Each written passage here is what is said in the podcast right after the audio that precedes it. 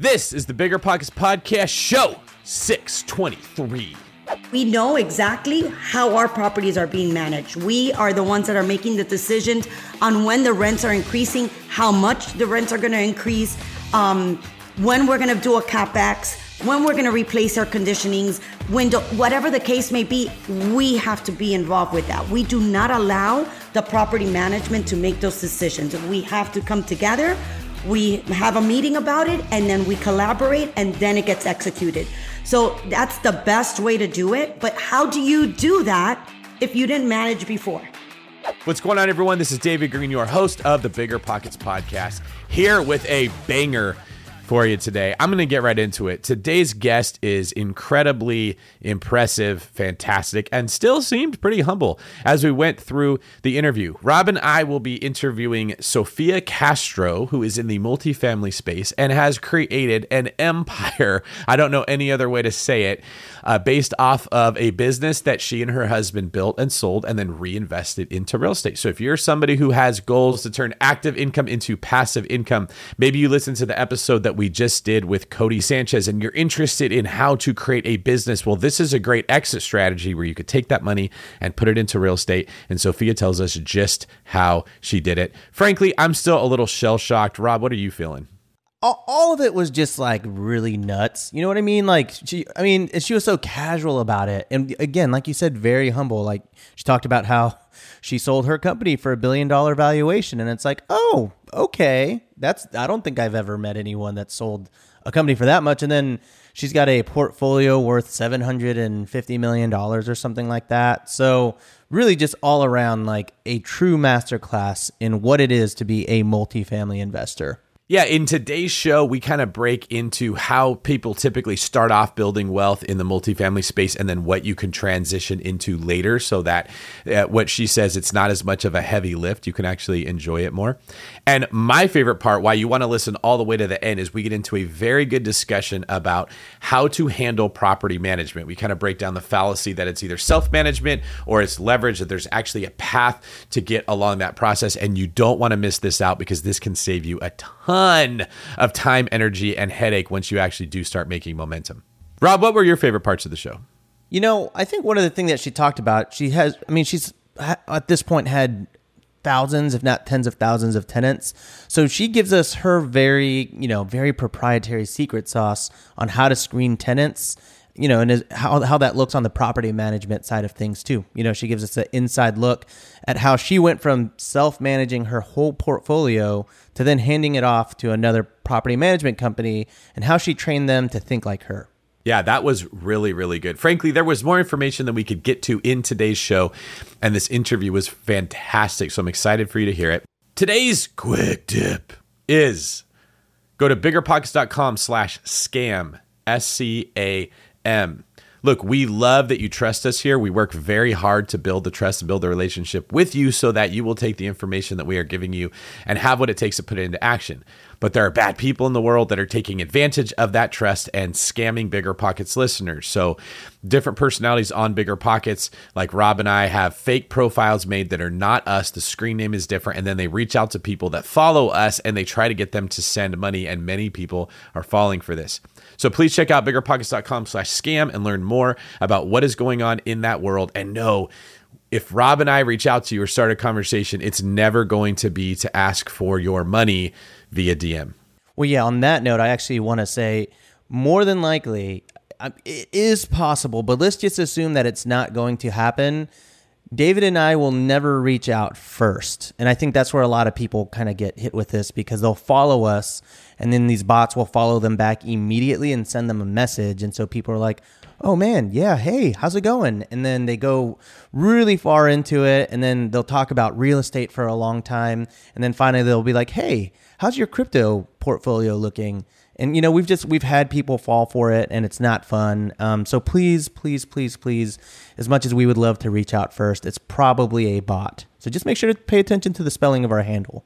That's it. Look at the spelling of the handle. And if you're still not sure, ask the person if you think it's me or Rob to send you a voice note. It's you know what our voices sound like. It'd be very very difficult to replicate that. So that's something I've done when I've had high profile people reach out to me and I want to make sure it's legit. Is I just if I know their voice, I have them send a voice message via Instagram or whatever, and I can verify it there. So please be careful because you work very hard for your money. You work very hard to keep your money, and we want to see you put that money into something that makes it grow, not the hands of some scamalicious scam bot. If you're in the landlord game, then you know the importance of solid tenant screening. That's where RentRedi steps in. Now, RentRedi's got an important new feature proof of income verification. And get this with Plaid certified reports, you'll see everything from income summaries to total earnings by month. Say goodbye to those gut check moments and hello to confidence in renting with RentRedi. Rent Ready is included in your pro membership at Bigger Pockets. If you're not a pro, they're offering a six month plan for $1. You can't beat that. I actually don't even know how they make money doing that, but it's above my pay grade, pal. Visit rentredi.com. That's R E N T R E D I.com and use the code BP Investor. That's BP, like bigger pockets, investor, like me, to get six months of RentRedi for $1, which is crazy. You might think you want real estate, but that's not true. What you really want is passive income. With new investors struggling to find deals or get enough money to buy them and veteran landlords tired of the constant tenant phone calls, is there a better alternative? Actually, there is. Short notes from Connect Invest. Connect Invest is an online investing platform that allows you to easily participate in passive real estate investing, and all you need is $500 to start. Short Notes collectively funds a diversified portfolio of commercial and residential real estate projects across acquisition, construction, and development phases. You'll earn a fixed monthly income without the hassle of owning or managing real estate. Head to connectinvest.com/bp to create your account. Fund your digital wallet with at least $500. Select from 6, 12, and 24 month short notes with annualized return rates up to 9%. Then sit back and let your monthly returns roll in. Join today by visiting connectinvest.com/vp. connectinvest.com/vp. What's better than low money down? No money down. Now through Rent to Retirement, you can buy a brand new construction turnkey rental property for no money down. Wait, hold on. This can't be right. I need to double check with Zach, Rent to Retirement CEO. Oh, hey, Rob. Zach, how the heck are you selling turnkey rental properties for $0 down? it's not that complicated, Rob. Rent to Retirement has new construction properties up to $20,000 below retail prices. We also have investor loans with rates as low as 3.99% and down payment options as low as 5% or sometimes even zero money down. You get all the cash flow, appreciation, and equity for as little as zero money down. That's an infinite return. Oh, wait, wait. Let me get on this before we tell it to the whole Bigger Pockets audience. Just head to renttoretirement.com. That's rent, T-O, retirement.com or text REI to 33777. That's REI to 33777 to learn more about how you can get started investing with no money down today. Get your next new construction property at a steep discount or invest with no money down. Head to renttoretirement.com today. All right, with that being said, let's bring in Sophia. Sophia Castro, welcome to the Bigger Pockets podcast. Hello there. Thank you so much. So excited for the invite to this podcast. Uh, looking forward to giving all my knowledge and value to your audience. Really, really excited. Yeah, so are we. Let's get started by giving our audience an idea of what your overall portfolio looks like. Can you can you tell us what type of assets you invest in and what your portfolio looks like today? Sure. So you want the most recent one because you know, like I I've been in the industry for quite a while and I've changed uh, our portfolio probably about four or five times now. But today we have a complete different portfolio than what I started with. So today's portfolio, uh, we have about seven hundred and fifty million dollars uh, in our portfolio of core deals. And um, if you don't know what core deals are, these are more A um, assets where their vintage is newer um, and ha- needs no value adds. Uh, they're pretty, you know, they're probably 10 years the, the oldest that I have in the portfolio right now. And our newest is something that is just been built uh, only three months ago. And uh, we actually have one that's being built from ground up, which is our first development ever. Um, and that one should be done probably in the next 12 months. So, how many properties do you currently own and then how many units in those? So right now we have about 12 properties. Um, each of them carry probably the smallest one that we have at the moment is about 163 units. Um, all the other ones are, you know, the, the 300s, 400s. The largest one is 422 units in one property. Uh, we have right now about 2,500 units, more or less, in total. Okay, wonderful. And are you using a syndication model to acquire these? Not at all. At the moment, we have never used syndication. Uh, we've used our own money. We've been very blessed uh, that we have created um, our wealth uh, in a different business, and we were able to carry that on um, into real estate at the same time as having another business. So we would this business that we had that we've sold, and I'm sure we'll get into it we were able to get the cash flow from that business and put it into real estate instead of spending it. We've decided to open, you know, a different branch from the other business and just invest all of our money into multifamily. Um, and now we've been doing this for since 2003. That is incredibly impressive. So I, I kind of wanted to ask here, just kind of curious. So you, you mentioned right now that a, a large portion of your portfolio, I believe you call them core properties, and you said that they're not really value adds; they're a little bit more on the premium side. Can you help me understand? Um, I guess the, the the benefit of doing that versus going in a grabbing a value add property, because um, I imagine on something like that, do the returns differ greatly because you're sort of buying it, you know, uh, yeah, already fixed up and ready to go? Yes, definitely. So the core value deals, um, you know, these are A asset class, um, very new vintage. So you come in not needing to do much. But so what is the difference? In today's market is completely different than it was many years ago. Um, and the reason why we got into core value deals um, core deals, I'm sorry, um, is because of the market. So what happened was we used to love value adds because value adds, you would come in, you knew that you would put in capex uh, and that you would increase the valuation of the property immediately, and also your cap rate would increase.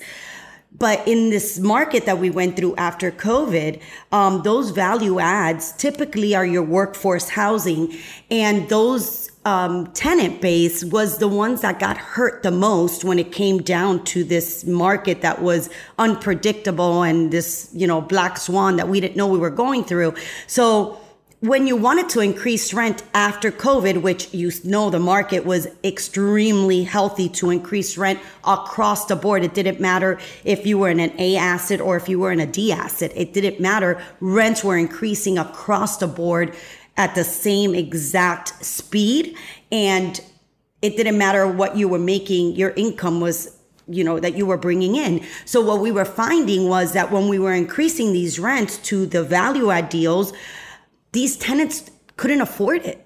They wanted to. They didn't mind paying it. They just their income just didn't match with the increase increase of rents. So what we were finding was that when we would underwrite these deal, they couldn't meet the three times income that we underwrite at.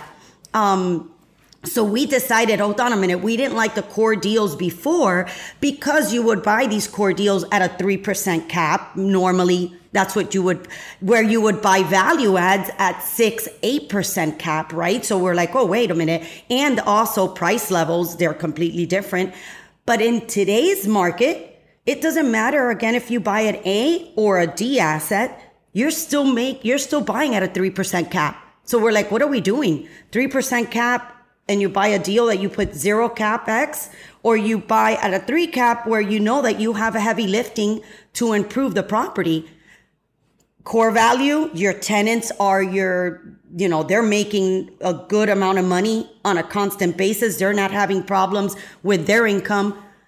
B c d asset tenants they're not getting income increases and they can't afford to accept the the income i mean the increase in, in rents. So we started evaluating our portfolio and we're like, wait a minute, we need to change our core values here. We're going to switch out from value adds to core deals and because of those things and one of the one of the main reasons is that when we underwrite our deals and um, we always underwrite our tenants like if we're lending them a loan for 12 months So not a lot of people like to underwrite their deals once they're renewing those leases.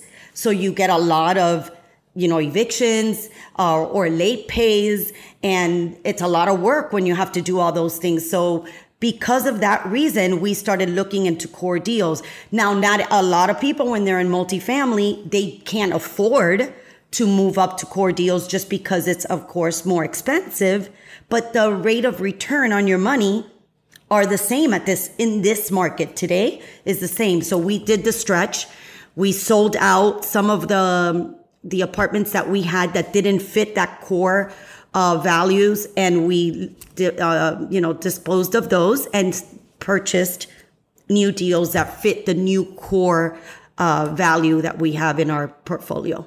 So if I if I'm hearing this correctly, I mean there there's a, obviously it's very nuanced, but a with the core deals, um, very stable, secure, and just a, an easier target for or like an easier demographic where you can increase rents and you know they will they do it because they have their you know better professions or whatever it may be a, a better livelihood. Whereas on the value add side of things, um, because of the amount of rent increases that were happening during the you know last year and the couple years ago when you go and add value they can't necessarily keep up with like the quote unquote inflation of like the new market rent is that about right correct exactly this yes exactly the scenario Okay, great. And so one of the things you talked about that I just wanted to get some clarity on because I know there are a lot of people listening here. We do talk about cap rates quite a bit.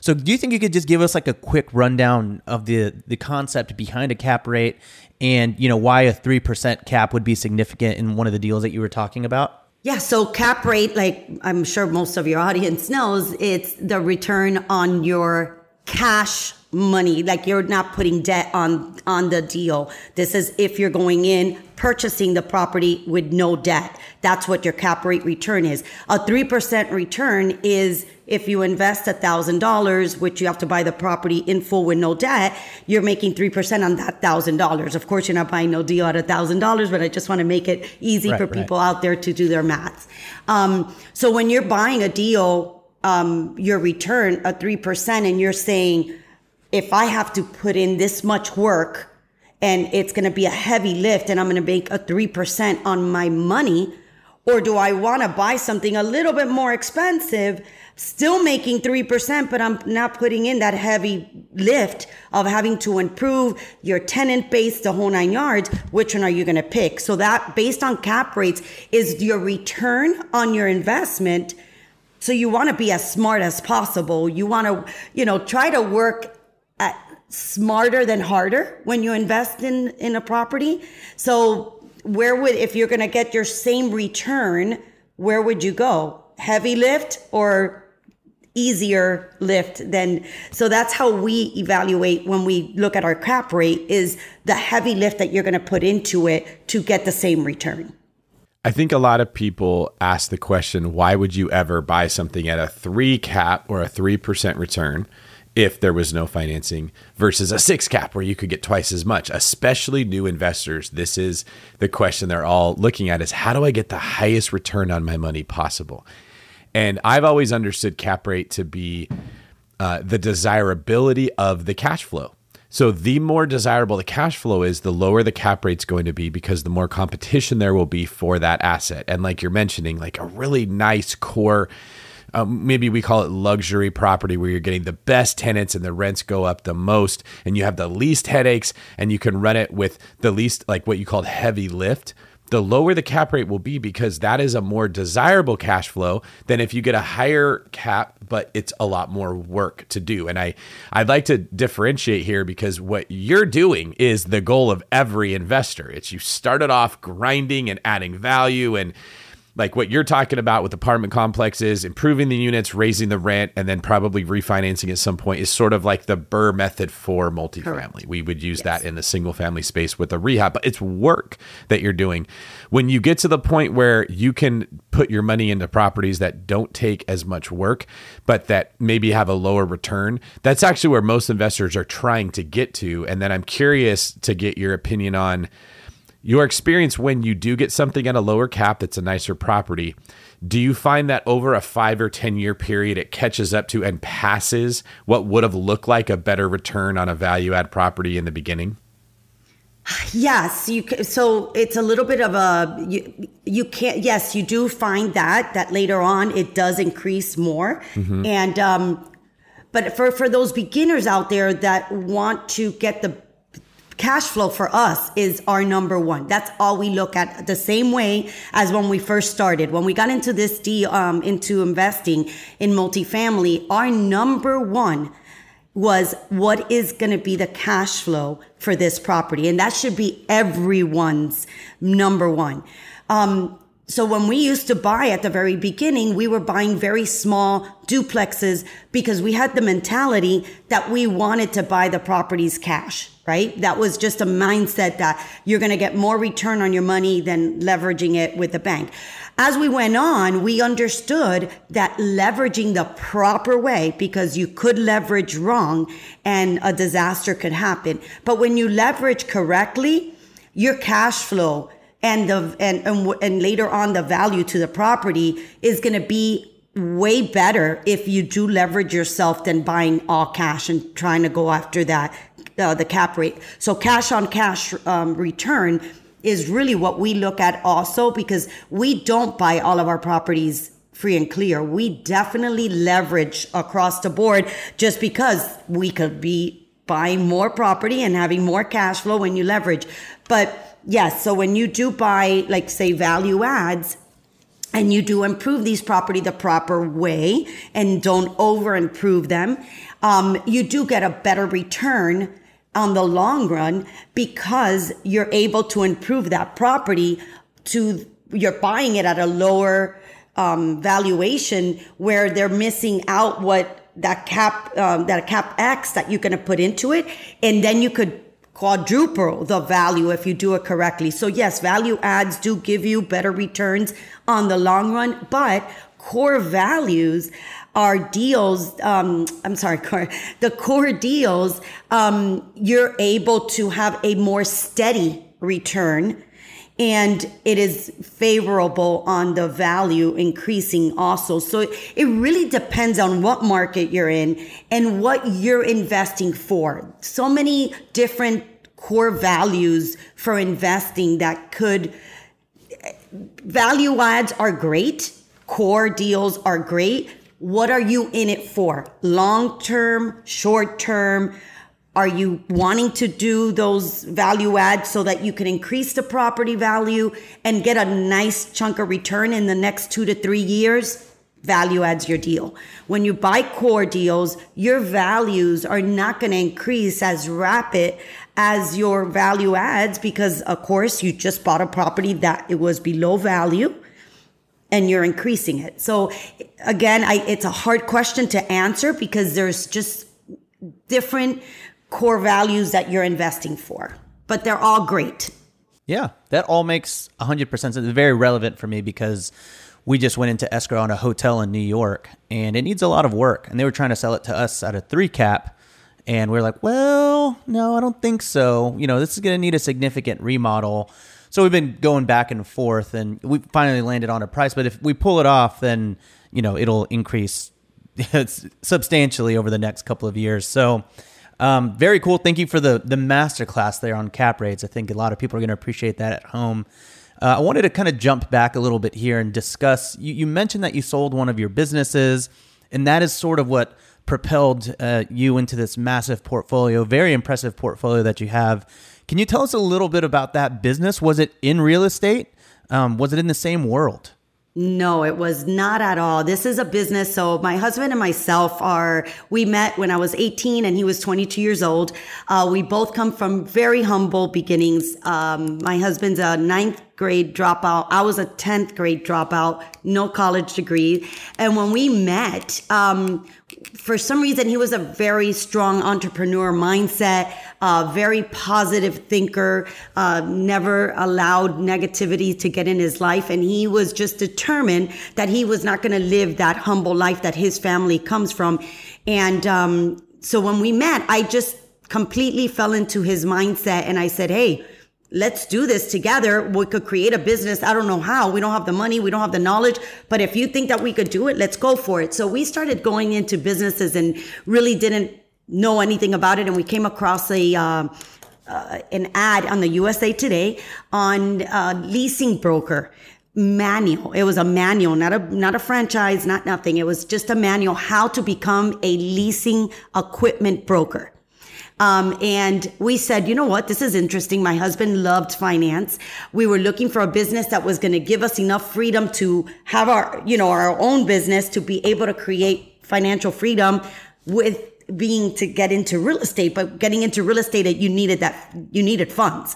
So we tried this, um, this business and the owner of the business fell in love with my husband um, and really gave him the, uh, mentored him into this business and when we got in it we just knew that we needed to take it to the next level. And we just kept on perseverance to this business. And we created a business that we were able to sell. 25 years later we started in 90 five, I believe, and in uh, 2019 we sold it for a one billion dollar evaluation.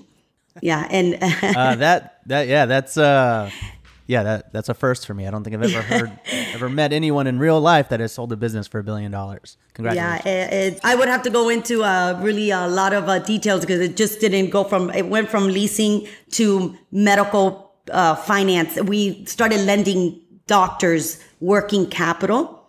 So we pivoted with that business throughout the years and just kept on you know, giving it more, stepping it up and stepping it up. And, and it, it was able to, the business today is still running, still doing amazing. Today it's evaluated at, at $6 billion.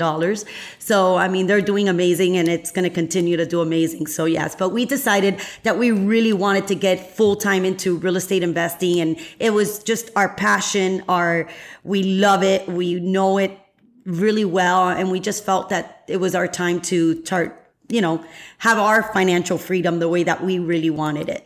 So, can you tell us maybe like a summary of what that business was, how it operated, and then why you wanted to get out of that and into real estate?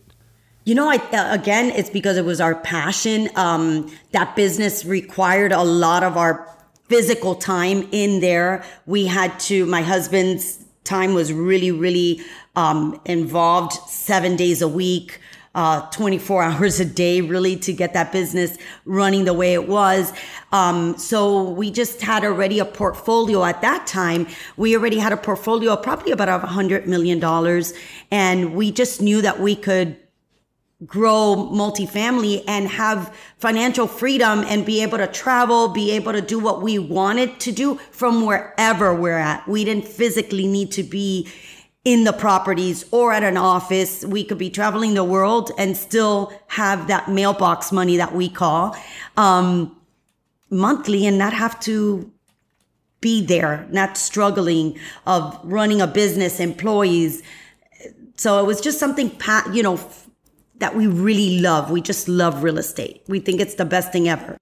Yeah, so you kind of mentioned, all right, I, I guess i I thought you sold and then you kind of uh, snowballed into sort of what your portfolio is, but you mentioned you had a $100 million portfolio already. So can you tell us like a little bit about that trajectory? What was the first property that, that kicked off the portfolio? And then maybe just like, you know, how did that progression look? Yeah, so in 2005, 2004, 2005, something like that, we got approached by some uh, friend, friends that we knew that said, Hey, we have an opportunity. Um, we need an equity uh, partner to go into condo conversions. Um, and we were, like I said, we were dying to get into real estate. We had not, we had done a couple of fix and flips, little single family homes, but nothing major. Um, and in that time, we had enough savings that we said, yeah, we could go in and being that we had our business, that we had all the banks on our side and we were able to get, uh, debt very easily, we're like, yeah, we'll come in. We're dying to get into real estate. We really know zero about condo conversion, but we're willing to go in and go in a partnership with you guys. Well, we did that and we bought over $81 million, I believe, in the portfolio of condo conversions.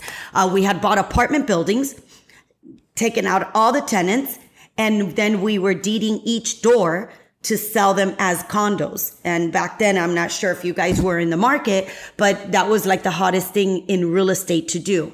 Uh, well, what happened was during the time that we started converting all these units into condos, the financial crisis came around and kind of almost made us go into bankruptcy um, because nobody wanted to buy. We didn't have any cash flow on these buildings because we had evacuated everyone out because we were doing condo conversions. Um, and we were like, what do we do now? We had our business that was still doing really well, thank God. But we had put our business as a guarantor to all this debt. We had our personal guarantee and we were like, what do we do now? Like, this is, we can't lose everything that we have just saved for and worked so hard to lose it in one day because of this whole crisis.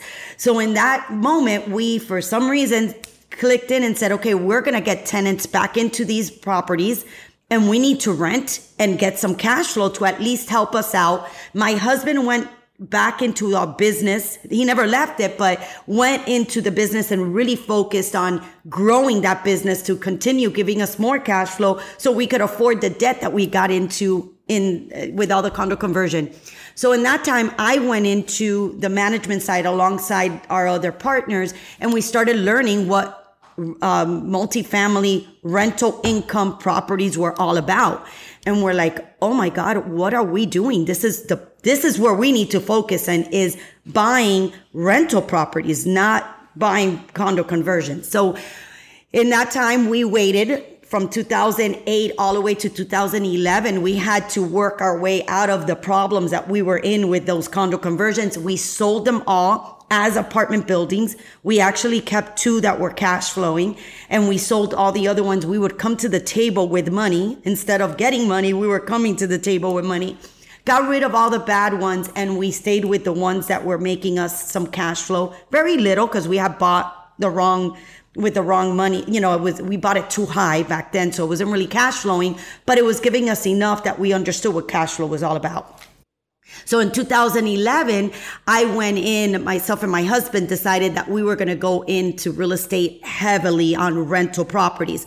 And my daughter had dropped out of college because she wanted to be an entrepreneur. So I said, come along. Me and her went and we started buying up all these foreclosures, small little townhouses. We bought 16 homes. Um, and we said, what are we doing every time a tenant will leave? We kind of like stayed with no rent.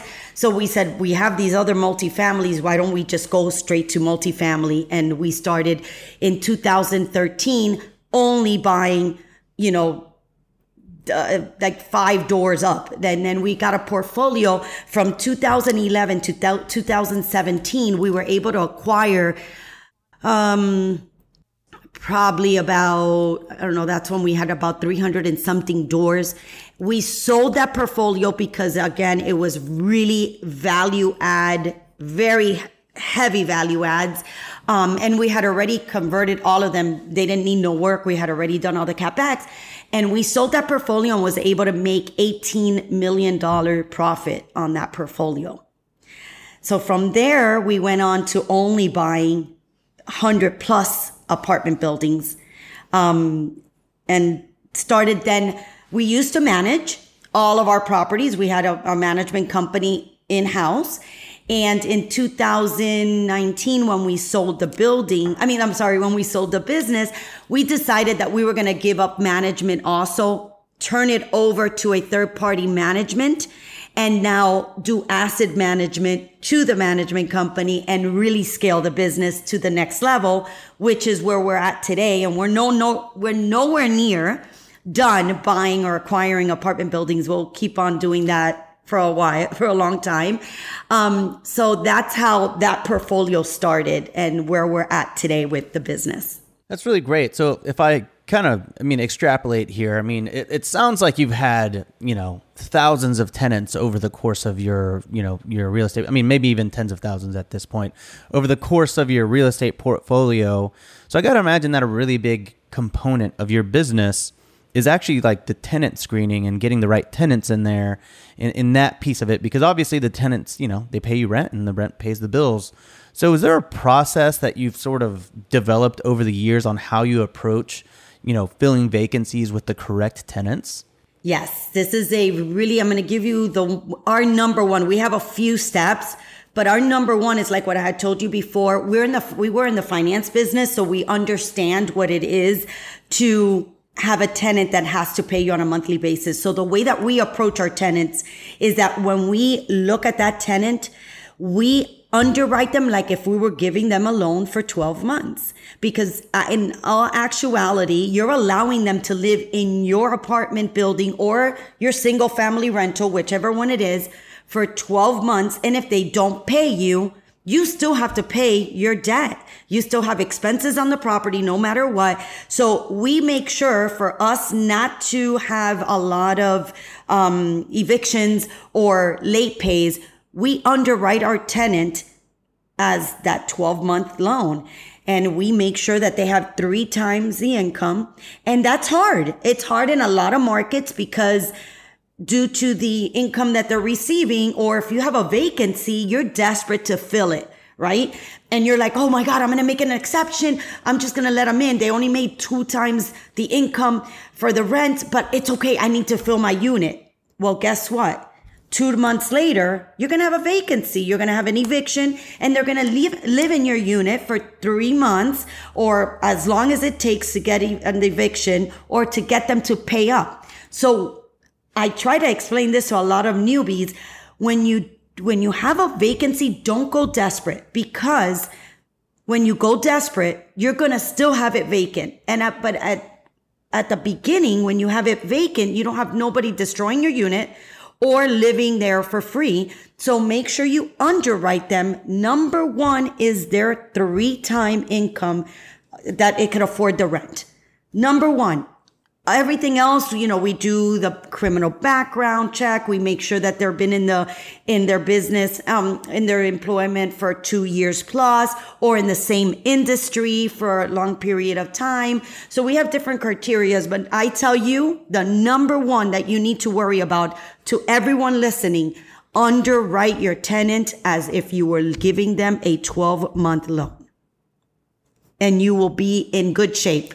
Does this mean that you i mean are you turning away just an incredible amount of applicants compared to the standard multifamily owner? Yes, I would say so. I would say that I, we probably are very strict with that because we've had our rodeos already where we have accepted, been lenient on accepting that. And at the long run, you fail anyways. So what are you doing? So that's been our number one. Do we turn down a lot? Yes. And we rather have that unit vacant for an extra week or so and find that right tenant than having it filled a week earlier and having the wrong tenant in your unit. You know, this highlights one of the principles that I live by in my investing career that you don't want real estate to be your financial savior you don't want to rely on income from real estate to live your life and pay your day to day bills, especially in the beginning. Because when you're doing that and you have a vacancy, the emotions that you experience are horrible. It's a panic. It's a, I have to get it filled or I can't make mm-hmm. my rent payment. When you're living that, that, um, close to the bottom, you, you don't make good decisions when you're that afraid. The right way to look at it is a very long term thing. Yes, I have vacancy now, but that's a better problem than a wrong tenant, than an eviction, than a trash unit. And you hold out, you get the right person, and you learn what you're looking for, and you do better on the next round. So I just want to sort of highlight that element of what you're talking about here uh, and that's one of the reasons that I tell people you should be investing from a position of financial strength. You should have reserves. You should have money set aside. That's when real estate works the best because you avoid those those emotions of panic. Rob, would you say in your career that like have you ever made a bad decision because you thought I have to get something filled, or have you avoided that? Uh, oh yeah, very early on in my Airbnb career. I mean, you know, obviously vacancy is like a big thing, right? You want to book your Airbnb so you can make money. It's the point of of all real estate, really. But you know, a lot of the times what we were doing is, you know, we were just lowering the rates because we're like, yeah, you know what? I'd rather make 50 bucks than nothing at all, or I'd rather make 75 bucks than nothing at all. In like clockwork, every time we did that, the type of guests that that brought into the units just never really panned out in in my favor at all, you know? Um, and it really is one of those things that I've just learned the hard way so many times to the point where now it's kind of just like a, you know what? I don't want to make the 200 bucks. It, it really depends on the property. Some properties that bare minimum I'll take might be 150 bucks a night. On properties like our Scottsdale property where the average is $2,000 a night, the minimum I'm probably going to take on that is like 1200 bucks because at the end of the day, you kind of have to evaluate what's worth it and like when that trouble pricing comes into play. So for us, this is obviously something that you figure out with every new property, especially in Airbnb because you're always adjusting the pricing strategy. But you know, you learn very quickly to just go for the premium and, you know, accept that you'll have vacancy every so often. Yep, I think that's ex- such an extreme important piece when you're going to start investing in multifamily, in rental property, in real estate in general. And David, you're so right with what you said. If everyone just follows that, you would be so successful at the end of your investment. You're going to be so happy and you're not going to have those negative um, outcomes that people say, Oh my God, I hate being a landlord. It was so much work and, uh, you know, I failed and I didn't make the return that I thought because they do all those mistakes. But if you do exactly what David said and follow those rules and stick to them, you have to stick to them. Um, you would love being a real estate investor for a lifetime.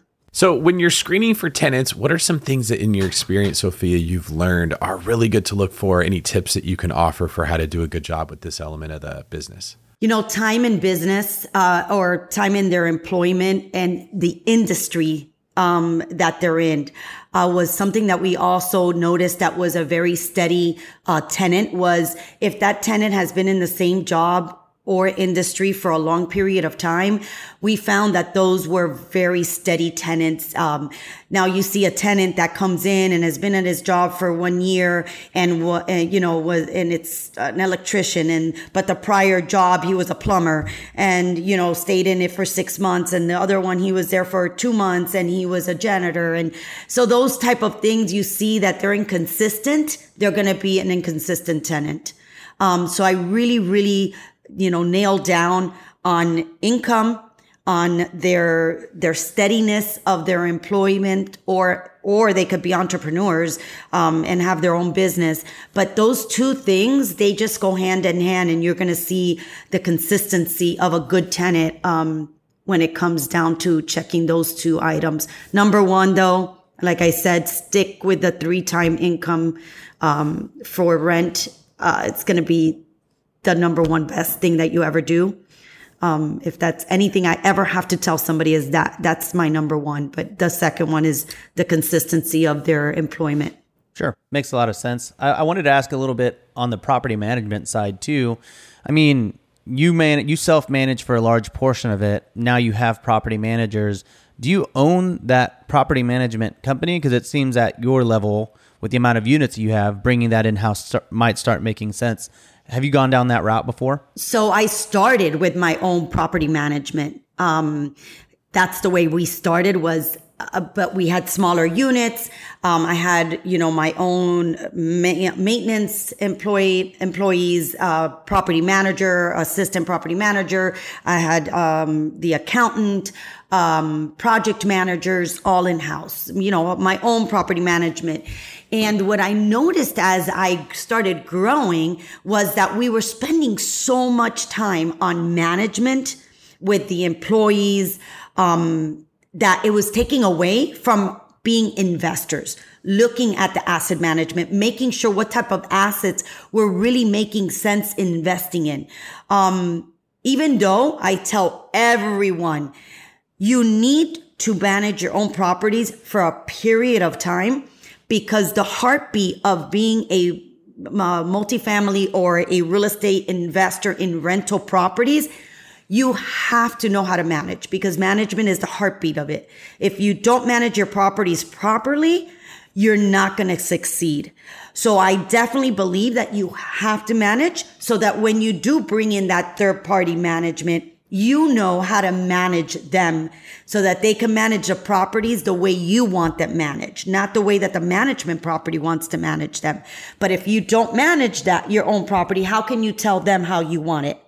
Um, and having our own property management at this point in time, yeah, it could make sense, but I'm not in the property management business and I don't want to be in it. So at that time. It just doesn't make sense for me or myself or my husband to own a property management because then we're going to have to gear ourselves and concentrate on running the management company again. And that's not what we're in this for. We're in this to invest in multifamily rental properties to, you know, have financial freedom and create generational wealth with these properties, not property management. So, but a lot of people do love property management and, and, and if you have that insight or if you have that passion that you want to own your property management because you do enjoy having a property management alongside your investment, perfect. But for us, it just made no sense because that's not the career we wanted.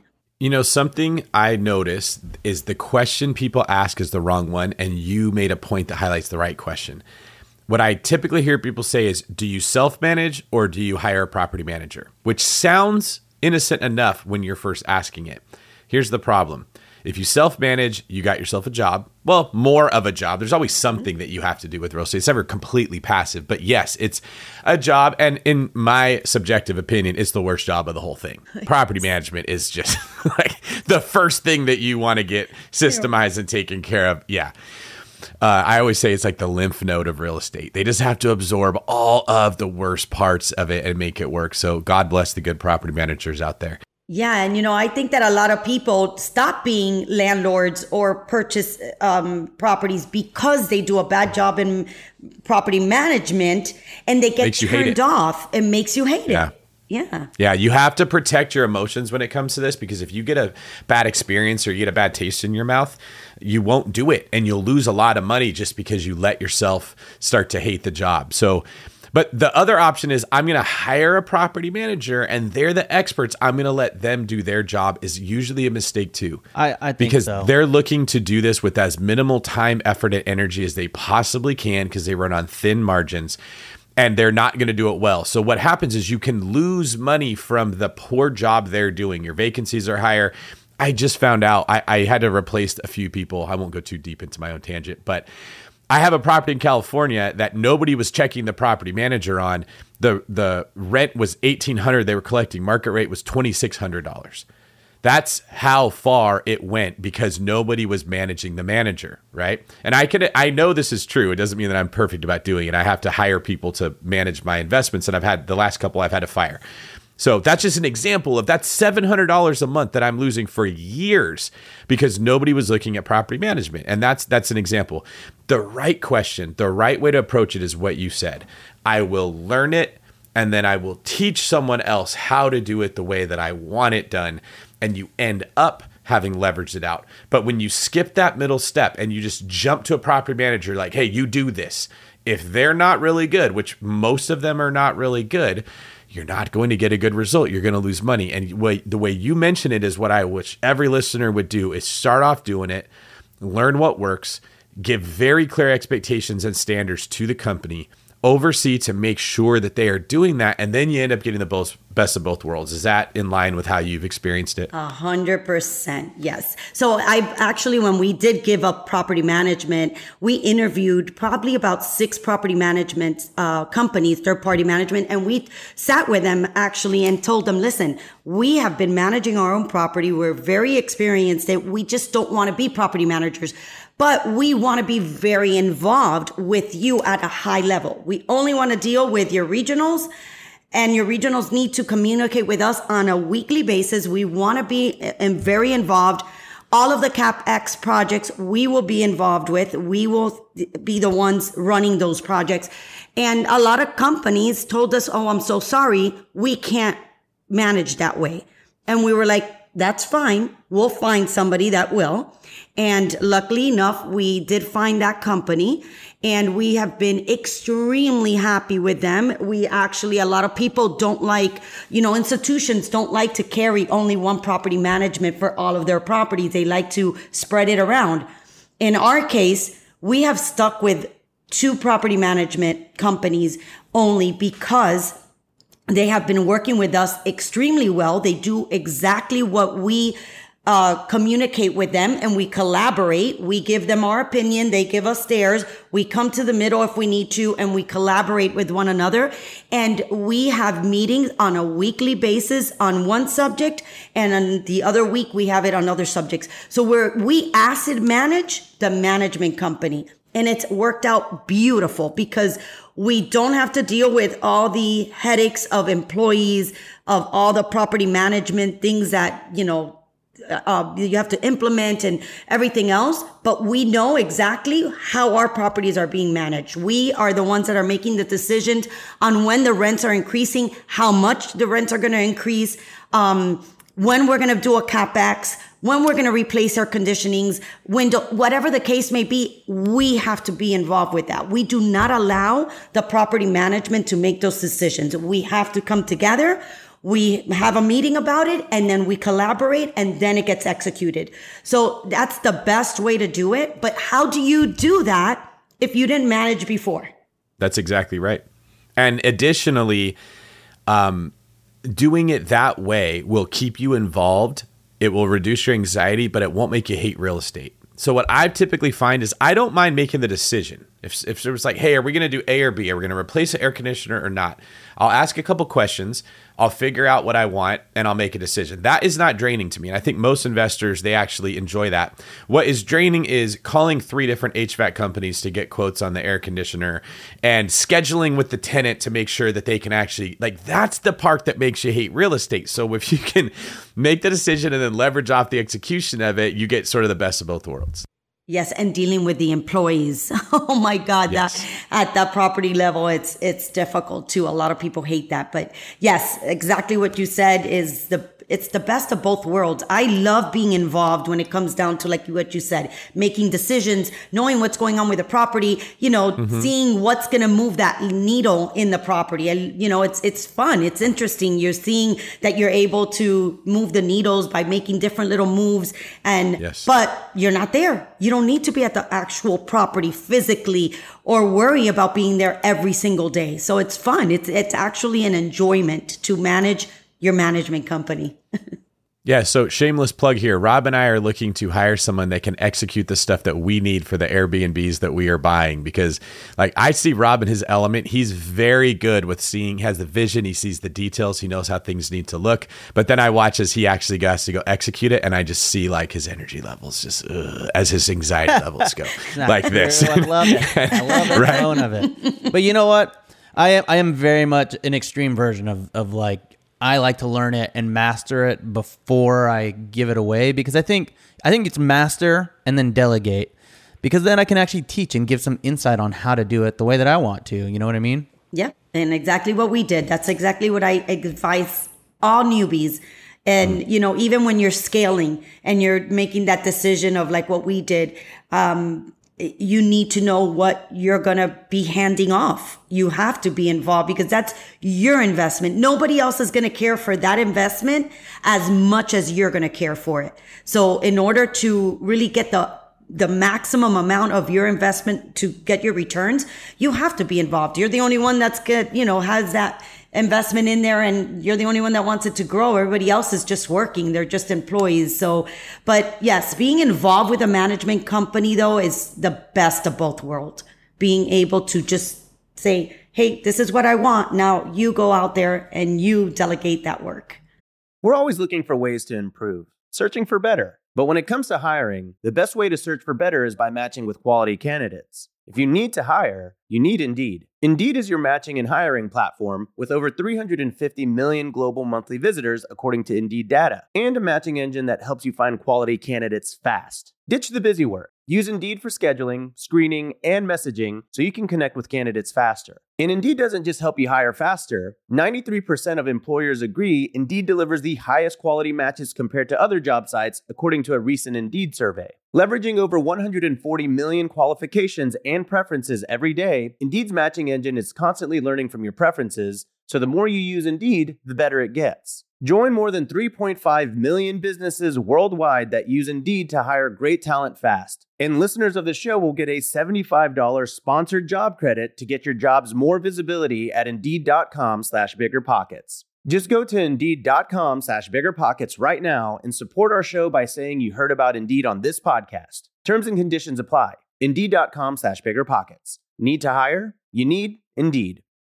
Listeners, I'm telling you right now, it's not every day you find a game changer like RentRedi. They're not stopping with just tenant screening. They've rolled out proof of income verification. Let RentRedi handle the heavy lifting with automatic checks on financial stability and earnings. Plus, with Plaid certified reports, you'll have all the info you need right at your fingertips. RentRedi is included in your pro membership at Bigger Pockets. And if you're not a pro, they're offering the six month plan for just $1. How great of a deal is that? That's one eighth of a Chipotle. That's pretty good. Visit rentredi.com. That's R E N T R E D I.com and use the code BP Investor. That's BP, like Bigger Pockets, Investor, to get six months of RentRedi for $1.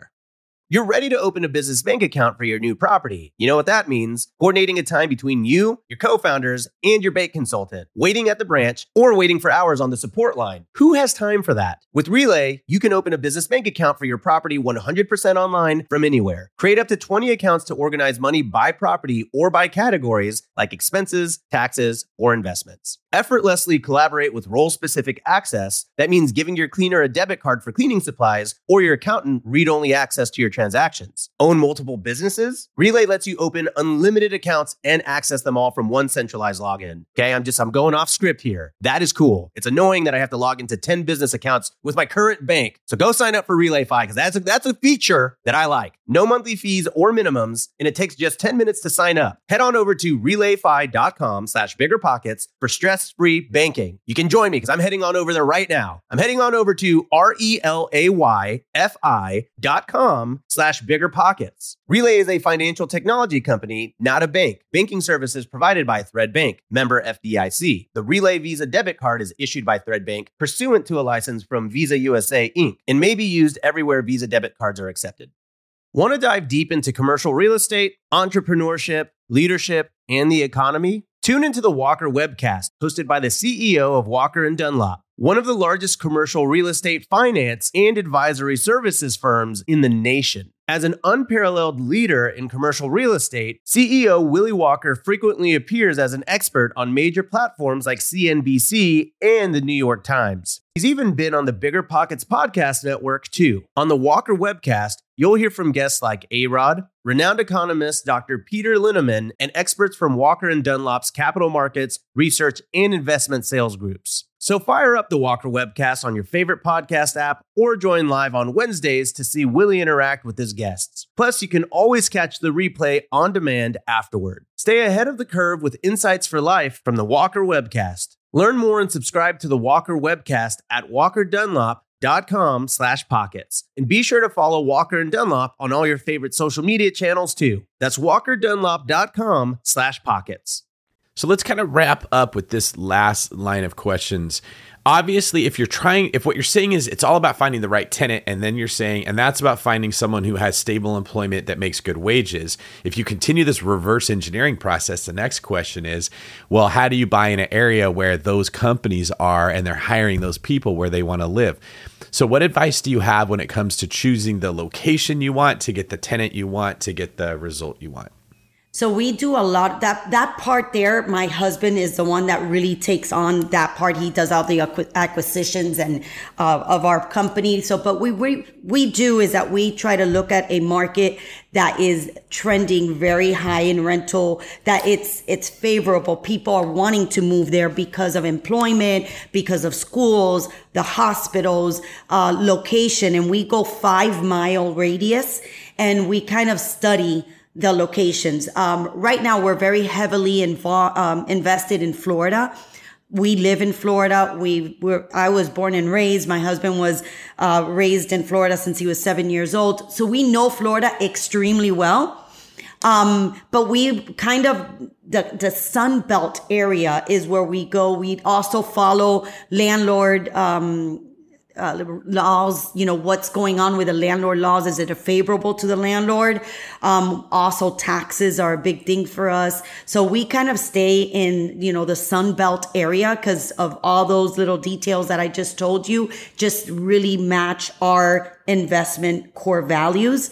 Um, so, you know, hospitals, schools, employment, um, how the market is performing in rental. Um, we like to go obviously to where market rents are at its peak uh, because everybody's not they're okay paying higher rents than in the other suburbs or you know areas that rents are not as high. So for us it's cash flow. So those are the things that we look for in particular when we're going to invest. Rob what do you think yeah, just one final thread I want to pull out here with the uh, with kind of the property management side of things, and then now you're you know kind of talked about how you're scouting everything. At one point, like, do you feel like you're ever done developing systems? You know, especially whenever you're working with like this new property management company that you've been working with for a while. I guess they're not new, but did that force a level of organization that you didn't have, or was it pretty seamless to move your processes and your systems from your original property management company to this? And like, or have, do you feel like you've figured it out and you've just got a very well oiled machine at this point? Well, at this point, we have it pretty figured out. So, but do we implement new strategies and come up with new things all the time? If you don't continue to evolve with the um, environment, with the market, you're you're going to stay behind and it's going to be like the Kodak, you know. Kodak stayed behind and all the new technology took over. So we're always evolving and, and learning new technologies or new techniques to implement into our strategies of investments. Um, but at this moment we're, you know, we've been in it for a long time. It's very uh, it's already like an oil machine for us.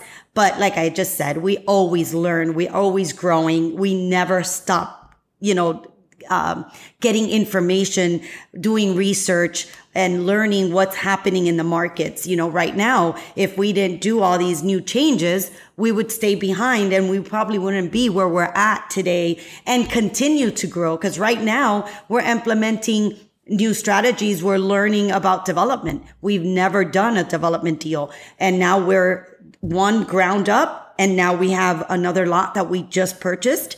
Um, and we're looking now for new land to start doing, you know, ground up deals learning new techniques about it. We are starting to uh, do more research on how it works and moving on with the time because before, like you would buy a property and the replacement cost was way cheaper to buy an existing building than to do a ground up in today's environment, regardless that the materials cost, the labor cost, everything is extremely higher, it's still cheaper to develop from ground up than it is to purchase a build an existing building. So those are things that we didn't um, really know much about, and we're learning and we're seeing that you know where that we really do like this whole new development thing so always learning never stop learning because if you stop you're going to stay stunned that's awesome all right well thank you for sharing that and i just i'm going to highlight another thing you said because you're giving us so many nuggets here today it is it, everyone sort of understands when you say, yeah, you need to grow with the times. Like, yeah, yeah, yeah, Blockbuster, Netflix. I hear it all the time. Kodak, right? Mm-hmm. But with real estate specifically, there's this enchantment that comes along with you get a couple properties, you're done. You just get easy money. You go to the beach, you drink Mai Tais, you watch Dancing with the Stars, you pat yourself on the back for three years of hard work, and, and you're done. And it is not that way. Things change. Tenants are looking for different stuff. Your properties can fall apart.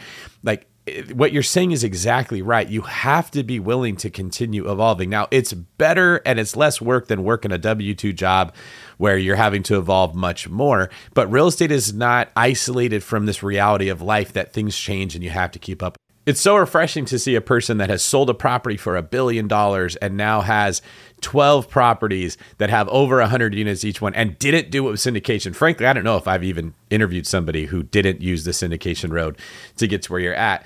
That is at the pinnacle of where we all want to be and is saying, yeah, at this point, we have to keep evolving. It doesn't ever end. You're always going to be doing this. When you're 90 years old, the world's going to be changing and you have to be doing your best to try to keep up with it just so you can stay relevant. So thank you for having the humility to acknowledge that and kind of like putting an arrow right through the lie that so many gurus put out there where they say, Hey, take my course, spend $100,000.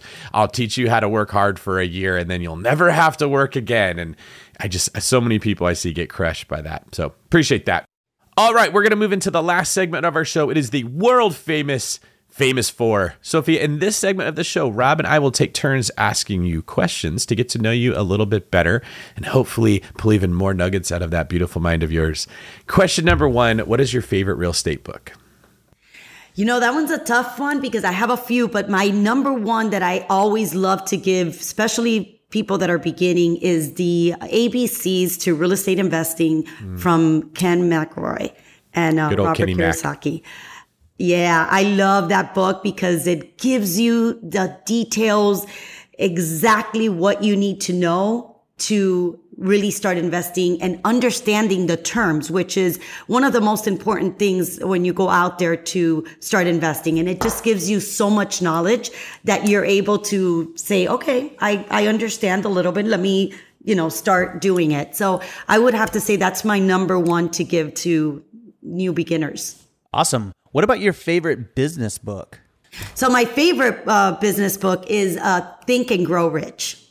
Uh, that that book for me at the very Napoleon beginning Hill. when I was going into yeah Napoleon Hill, I love it. Um, it was one of the ones I've read it maybe three four times now. I still sometimes get in my car and put the audio because it just gives you that mindset that you know of being able to do things without, you know, learn from your failures. And I, I really think that book is great for, for people that are getting into business or, or in business.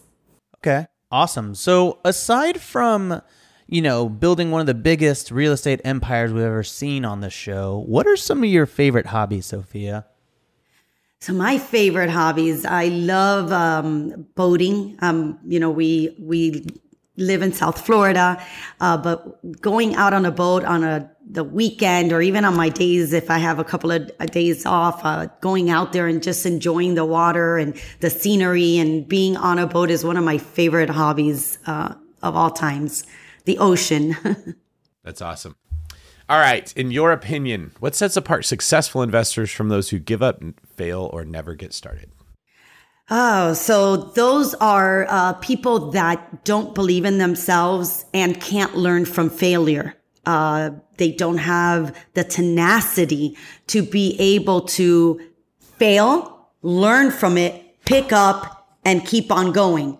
Um, are the ones that succeed. The ones that don't are the ones that fail, don't learn from their mistakes, and they kind of like throw that sand over their head and they dig that hole deeper and they just think that the world is over because they made one mistake or one failure came across their their front of their of their journey. So you know the t- tenacity being positive. We have a saying that is pma positive mental attitude. And learn from your mistakes. Failures are one of your biggest attributes in life is learning what did i do wrong so that now i could do it even better it's amazing. Yep. Uh, I think the the greatest factor of success is failure, but we're all too scared to do it. So we all got to fail sometimes. Very very strong note to end here. Lastly, Sophia, can you tell us where people can find out more about you on the internet, or you know where where can they learn more about who Sophia is? Yes, I would love that. Um, so on Instagram, um, my handle is official Sophia Castro, and Sophia is spelled S O F I A. In uh, LinkedIn, they could find me under Sophia Castro. And Facebook, I it's also official Sophia Castro. I also have my website uh, that they could go to. That is official officialsophiacastro.com. And they will be able to reach out to me on any of the handles, um, social media, send me a message and I'll get back to you. But I would love for you guys to follow. And I always love to empower women to get into multifamily. And I know you men are here. No, no, uh, nothing against men, but you know, being a woman, a Latin woman, uh, you know, they're always kind of like the women sit back and either become a housewife, which there's nothing wrong with that. There, that's a, a bigger job than anything else, but I, it's not for me. but I love to encourage women to get into real estate investing, even if it's in a small scale, scale, um, just because it's such a great way to create generational wealth to leave to your family for many years to come that continues to just give cash flow. So women out there, if you're out there, follow me. Men, I also love to speak to men that want to get into real estate and uh, want their wives to get involved and they don't want to. But any anybody that's into multifamily investing, please follow me. I'd love to be able to give you any kind of knowledge that I have gone through and that I have in my little pocket here that I could give you guys. Well, thank you for that. Rob, if people want to find out more about you, where can they go? Uh, they can find me on the YouTubes over at Robuilt. That's R O B U I L T. You can also find me on Instagram over at Robuilt as well, spelled the same way. And if you want to just change that spelling a little bit over on TikTok, my handle is Robuilto. Add a little O at the end. Someone snagged my handle. Ooh. Though everyone at, at BiggerPockets knows that now because we've said it like a hundred times, but that's all right. Thank you for that, Rob. You can find me online. I'm at David Greene 24. I also have a YouTube. It's David Greene Real Estate. Pretty easy to know. I've started, I've hired a social media company to manage my Instagram, my YouTube, and some other things. So check those out. Leave me a comment. Tell me what you think if this is money well spent or if I need to replace them with somebody else. And then if you'd like to make some passive income, you can go to investwithdavidgreene.com, fill out the registration form there, and you can learn how you can be a partner with Rob and I in our real estate. Lastly, I will just say this public service announcement. I know that I have fake accounts on Instagram. So does Rob. So does Sophia. Lots of people have these. Look very closely at the screen name of anybody that requests to follow you or messages you because it's usually not the real person. And then we will never ask you for your money via Instagram in crypto, in Forex, in NFTs, and whatever the new flavor of the month is. There's a lot of scammers going out there. So please be careful, protect yourself, and look very closely. I applied for that blue check mark for the 20th time and was denied again. And so this is just going to keep happening till that goes down. Sophia, this has been a fantastic interview. Really appreciate you sharing what you have. Do you have any final words you want to leave us with before we let you go? Well, I just want to tell your followers, uh, thank you so much. Um, you know, you guys, I love your website, your bigger pocket. It just has so much information that I'm a huge fan. Even though that I've been in the business for so long, I still go in there to read uh, all your information. It's awesome. Thank you so much for providing this. And I want to just tell everybody, you know, really look into becoming a passive investor if you don't want to be um, a full-time investor because it's an asset that's going to be around for a lifetime and it's going to create generational wealth for your families for years to come. Nothing can replace real estate, no technology, no nothing. Roof over your head is always going to be needed. So don't get scared. Try it. It's amazing. It's changed my life, uh, my whole family's life. So I really want all of you to go out there and do the same because if we did it, you can too. Awesome. Robbie, last words from you? You know, you always ask me this after someone gives a very profound. Uh, I do that on note. purpose. Uh, no, yeah. thank you. I know. I'm always like, dang it. What, what, what, what, what do you want from me? That was so cool. Uh, Sophia, thank you so much. This was a really great episode. And I had like towards the end there like 20 more questions. I was just like, oh, I wish I could ask this, but we'll have you on again someday. Well, once you decide to discard this portfolio and rebuy another one. Well, love. Anytime you invite me, I will say yes. All right. We'll let you get out of here, Sophia. Really appreciate your time. This is David Greene for Rob, the Detail Diva Abasolo, signing off. I made Rob laugh today. I can check that box off. Scam malicious, baby.